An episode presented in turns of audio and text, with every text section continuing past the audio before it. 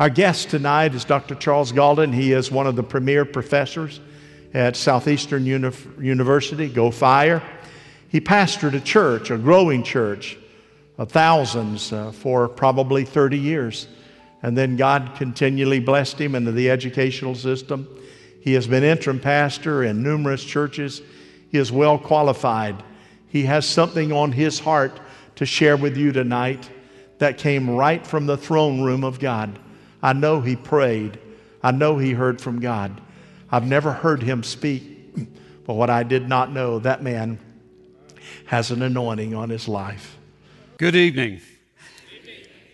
My name is Charles Galden. My wife, Vanessa, is going to read the text. We're going to ask you to turn in your Bibles to the book of Haggai. If you haven't read that book in a long time, you may need to find the index. But I was telling Pastor and Pastor Dan before the service began that it's been a privilege of mine to travel and speak in the U S in different places and different states. And I'd like to say to the music folks, if they can still hear me, this is one of the greatest music churches I have ever been in in the United States of America. Honestly, it's just so refreshing. My wife and I love the music here. We just can't say enough about all of you wonderful folks and the leaders and the pastor. And I hope the pastor will take care of himself, and we pray for his recovery. And we give you a good report from Southeastern. We're over eight thousand students there. The Spirit's moving in the classrooms. A lot of good is happening, and we're very, very thankful for it. My beautiful wife is going to read from the book of Haggai, chapter one, I believe verse fourteen and fifteen. Good evening.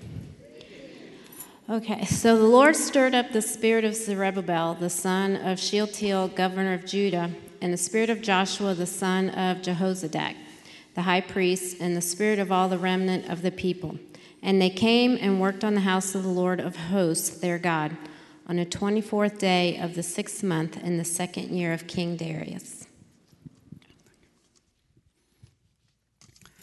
And Father, we thank you for the privilege to be here. We lift up our wonderful pastor and his wife. We ask that healing would come to that eye and that you would be with his family, this church. And now as I speak, Father, I literally step back in the Spirit. I ask that the mighty Holy Spirit of God would stand in front of every man and woman, and even those that are visiting tonight, and that you would impart to their family a stirring of your Spirit in Christ's name. And everyone said, Amen. Amen. The Bible says that the Spirit of God stirred the governor of the land. He stirred the priest and he stirred the people.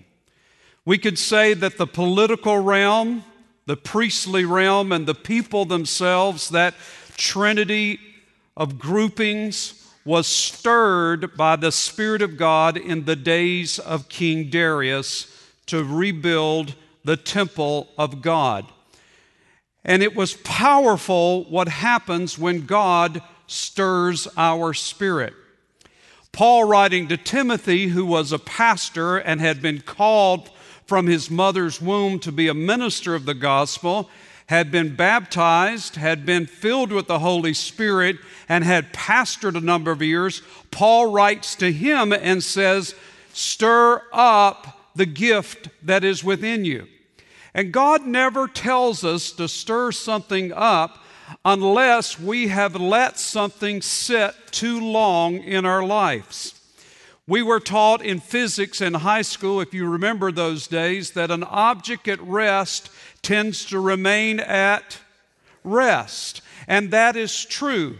If you have not been to the gym in years, if you set your alarm for thirty minutes early to get up and go to the gym, when the alarm sets off thirty minutes early on Monday morning, your mind will tell you twelve to fifteen reasons why you can put it off to that afternoon and the next day, et cetera. How many of you can say, "Oh, me," to that? You know what I'm saying there. An object at rest tends to remain immovable, unstirred.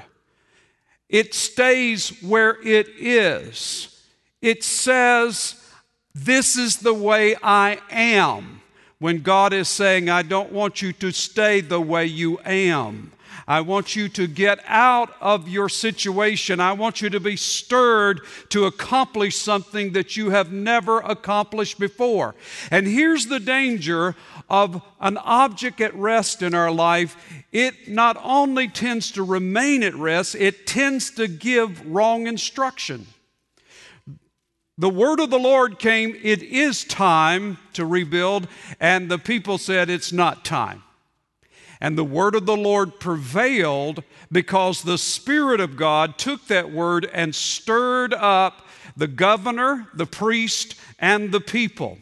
I have an electronic watch that sometimes I wear, and if I sit too long watching television or at the computer, and it will eventually say, get moving. And I get moving and start walking around the house or go outside and walk around, and it comes back on and says, "That boy." And sometimes I think we need a watch that says, "Get moving." You're an object that is at rest, and it tends to remain at rest. Here's the good news. An object in motion tends to remain in motion. And once God stirs our spirit, things begin to happen, and the positive builds upon positive, and great things are accomplished in our life.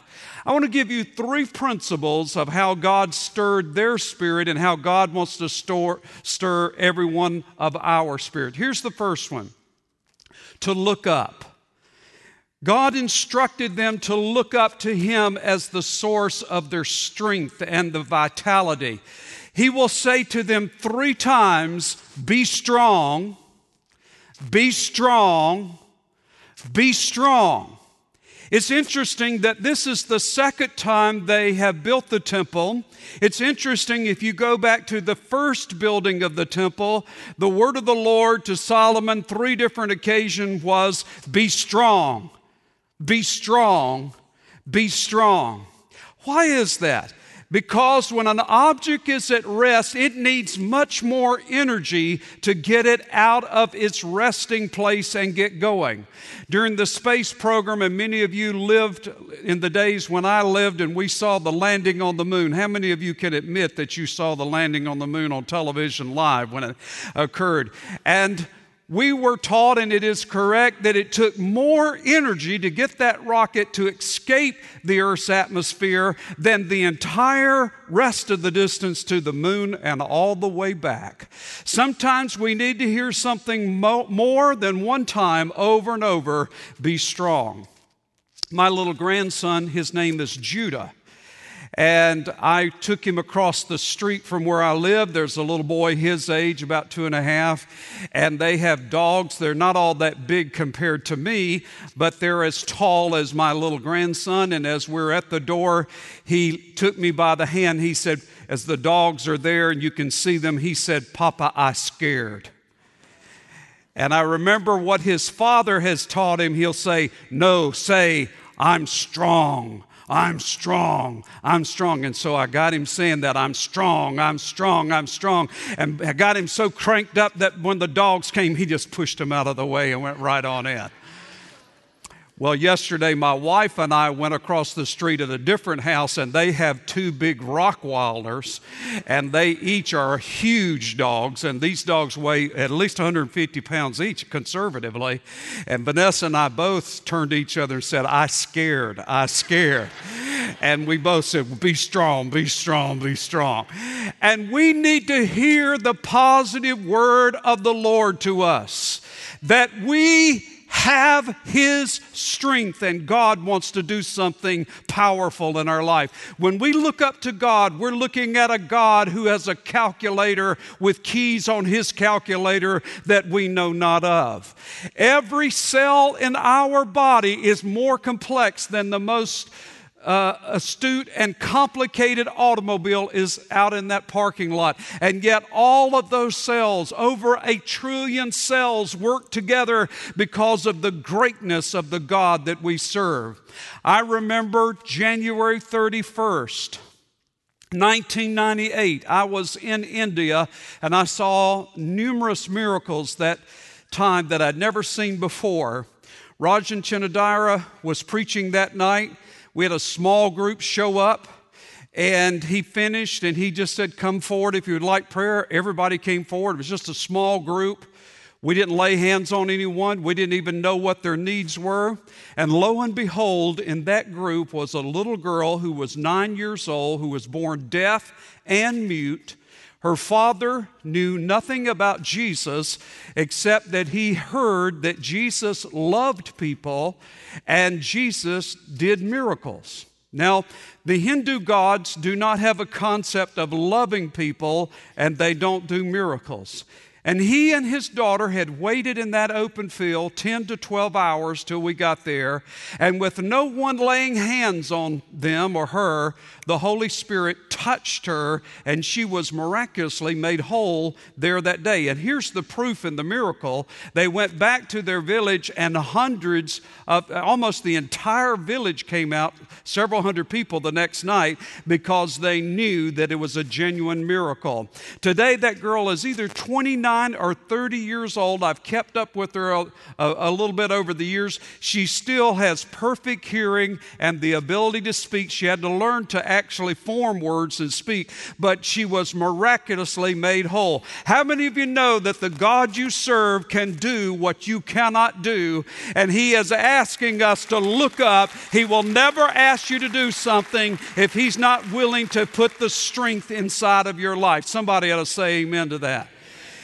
Not only does God want us to look up, but God sometimes asks us painfully to look within. And he is using here an illustration about the clean and the unclean, and that may kind of pass over us like water on a duck's back to an American Christian. So I want to use an illustration that perhaps you would better grab here. Let's suppose that your neighbor's child is very ill with the flu, and, and it's a preschool child, and the child is very contagious, and your preschool child is very healthy. And the parent whose child is sick said, would you bring little Johnny over and let him spend so much time with Robert so that perhaps since Johnny is so healthy, it'll make Ro- uh, Robert get well? Well, you would look at her like she had lost her mind, because the tendency is not for a child who is well to make a contagious child whole. What is the tendency? The child who is contagious with the flu is more likely to do what to the healthy child? To make the healthy child unhealthy. And so he's using an illustration very similar to that. And after they had obeyed the word and they started building, they were doing the right things outwardly, but inwardly there were some things inside of their life that were not correct, that they needed to correct, and that's the illustration that he's basically saying. That just because you're doing something correct does not excuse the other, because to use a modern illustration, you're going to get the flu if you don't deal with this situation that is within your life. And so he says to them, look within. How many of you are like me? You don't like to look within always. You don't always like to see that we have a bad attitude. We need to correct something. We need to improve something. It stings a little bit when we're told. How many of you can agree that your flesh does not like that? It is hard from, for us, since our great ancestors of Adam and Eve, who once they failed and sinned, they immediately began hiding and making excuses. And unfortunately, that is in our spiritual makeup and D N A. In this year, April of this year, a woman was pulled over by the highway patrol, and she was found with possession of marijuana and possession of cocaine. Now, she admitted to the marijuana. She said, yes, that's my marijuana, but that cocaine in my purse, I didn't have the cocaine. I had the window down in my car, and I think it blew into the car and blew into my purse. If the Olympics gave out bronze, silver, and gold medals for lies or whoppers, how many of you know that would probably do very well this year in the whopper category, gold medal lying? It is just something innate within us to run from our own shortcomings and the inability sometimes to look within and say, if I made an adjustment inside here, what God could do outside here. Many of us are familiar with the marvelous uh, actor Kevin Costner. When Costner first began his career and he suddenly reached great fame, he told the fantastic story of a writer that he promoted that was one of the most talented writers that he had ever known. But the writer had a bad attitude. You couldn't tell him anything. He wouldn't adjust to anything. He knew everything. And he didn't get along with the producers and the directors. And he was always blaming the producers and the directors. How many of you know when a human blames everybody else around them, it's usually they need to make some adjustments themselves? Can you agree with that? And finally, Costner had it with him, and he cut him off. He said, I'm not going to recommend you anymore. Don't contact Contact me anymore. I'm finished with you. And so it took that for that gentleman to look within himself and say, look, my friend Kevin Costner can no longer recommend me. Perhaps I am the one that needs to adjust. And he looked in the character mirror and he saw, yes, I need to adjust. And an idea came for a movie. He wrote the script out. He contacted Kevin Costner, and Kevin didn't respond to him for a long time because he, he was just put out with him. And finally, the guy begged him, said, I'm begging you to look at this script. Kevin Costner looked at the script. The adjustments were made. It was wonderful. He bought the script, and he made the epic film Dances with Wolves. And I use that secular illustration for this purpose.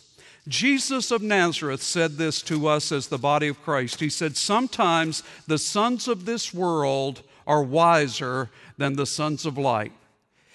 This gentleman was willing to look within, and when he made the adjustments, he created his epic film. I'm wondering tonight how many epic things God is wanting to do in each and every one of us if we would humble ourselves under the mighty hand of God, and in due time God would exalt us if we would just adjust our attitudes and the things inside of us that need to change. Can you say amen to each other there? We need to look within. We need to look up. But here's the final one. We need to look ahead to what God is wanting to do. When they laid the foundation of this temple, there were older people there and there were younger people there. The younger people had never seen Solomon's temple. They had no frame of reference. All they could think of was, wow, this is a great day, and they were rejoicing. The poor people who had seen Solomon's temple knew that this temple compared to that one was rinky-dink. Now, I'm a Carolina boy. Do all of you know what I just said there, rinky-dink? Yes. And it was nothing in comparison to the other. And on the day they laid the foundation, guess what happened? The young people are jumping up and dancing, cymbals alike, and the elderly people are weeping and sobbing. And the scripture says you almost couldn't hear yourself think because of the convolutedness of the situation there. Hear the word of the Lord of the prophet Haggai. He prophesied. The Spirit of the Lord allowed him to look ahead. And he said, one day this temple will exceed the glory of Solomon's temple, for the gold is mine, says the Lord, and the glory is mine, says the Lord.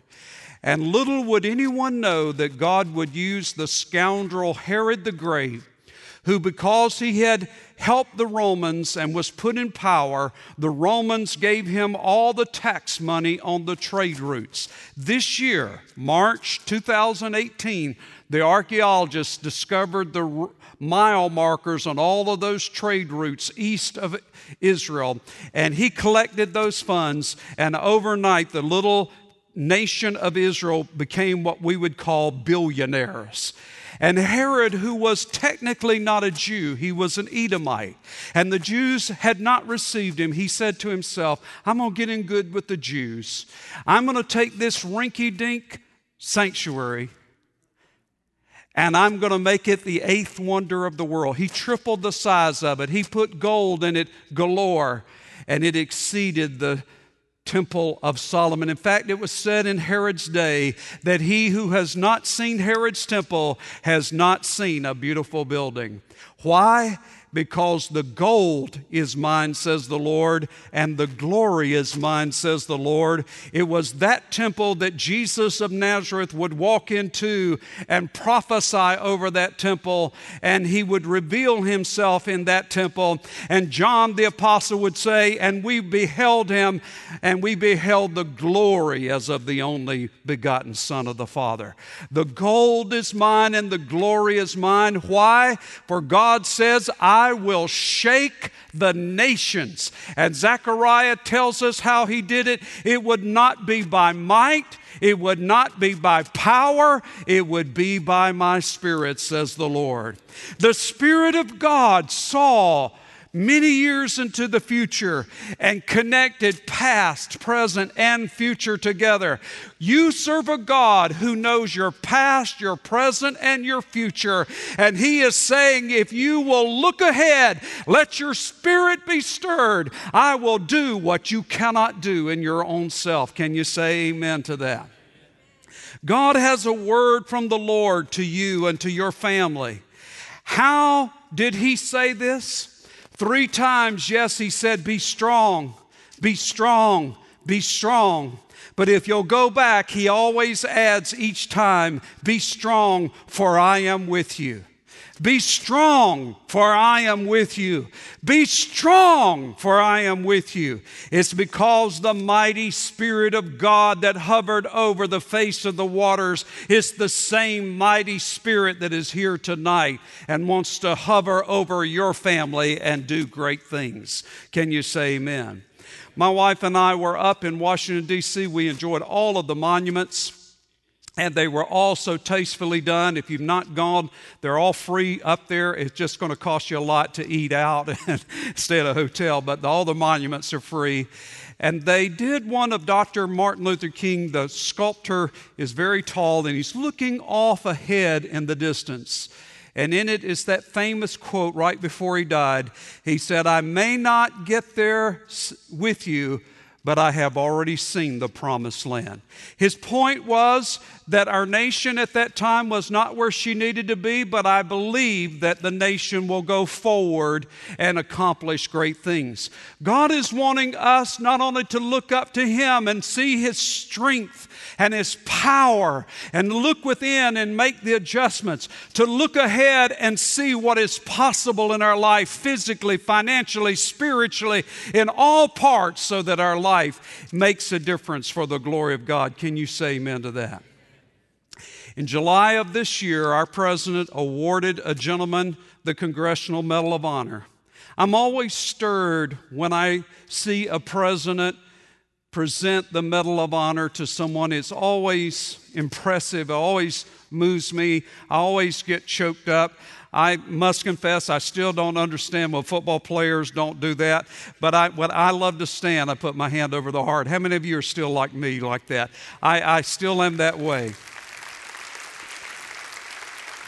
And what I'm about to tell you would make almost everyone in this nation proud to be an American. Lieutenant Connor, the end of the war almost, it was nineteen forty-five, and the Battle of the Bulge had occurred. But let me tell you something about this remarkable gentleman. For twenty-eight consecutive months, he was almost on the front lines of battle constantly, virtually without any kind of break. Seven different engagements, he had been severely wounded. And he had been wounded and placed in the hospital.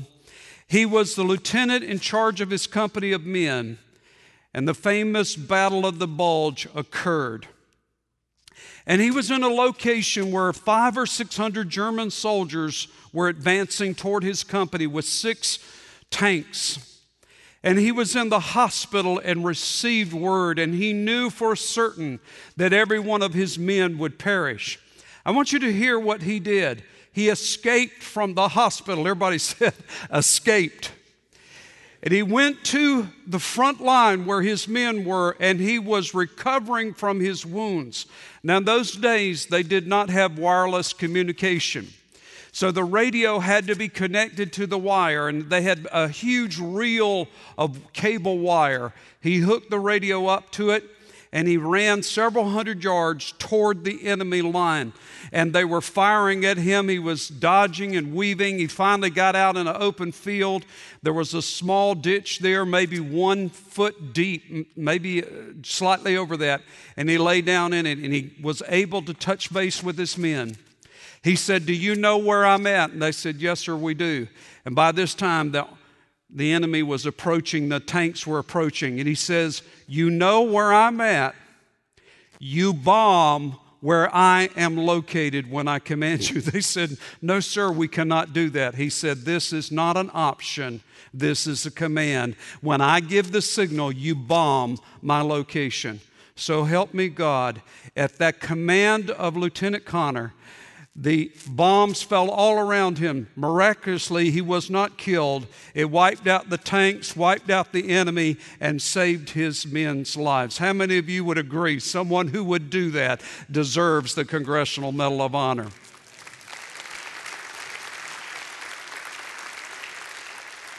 My father was a World War Two vet. His brothers were.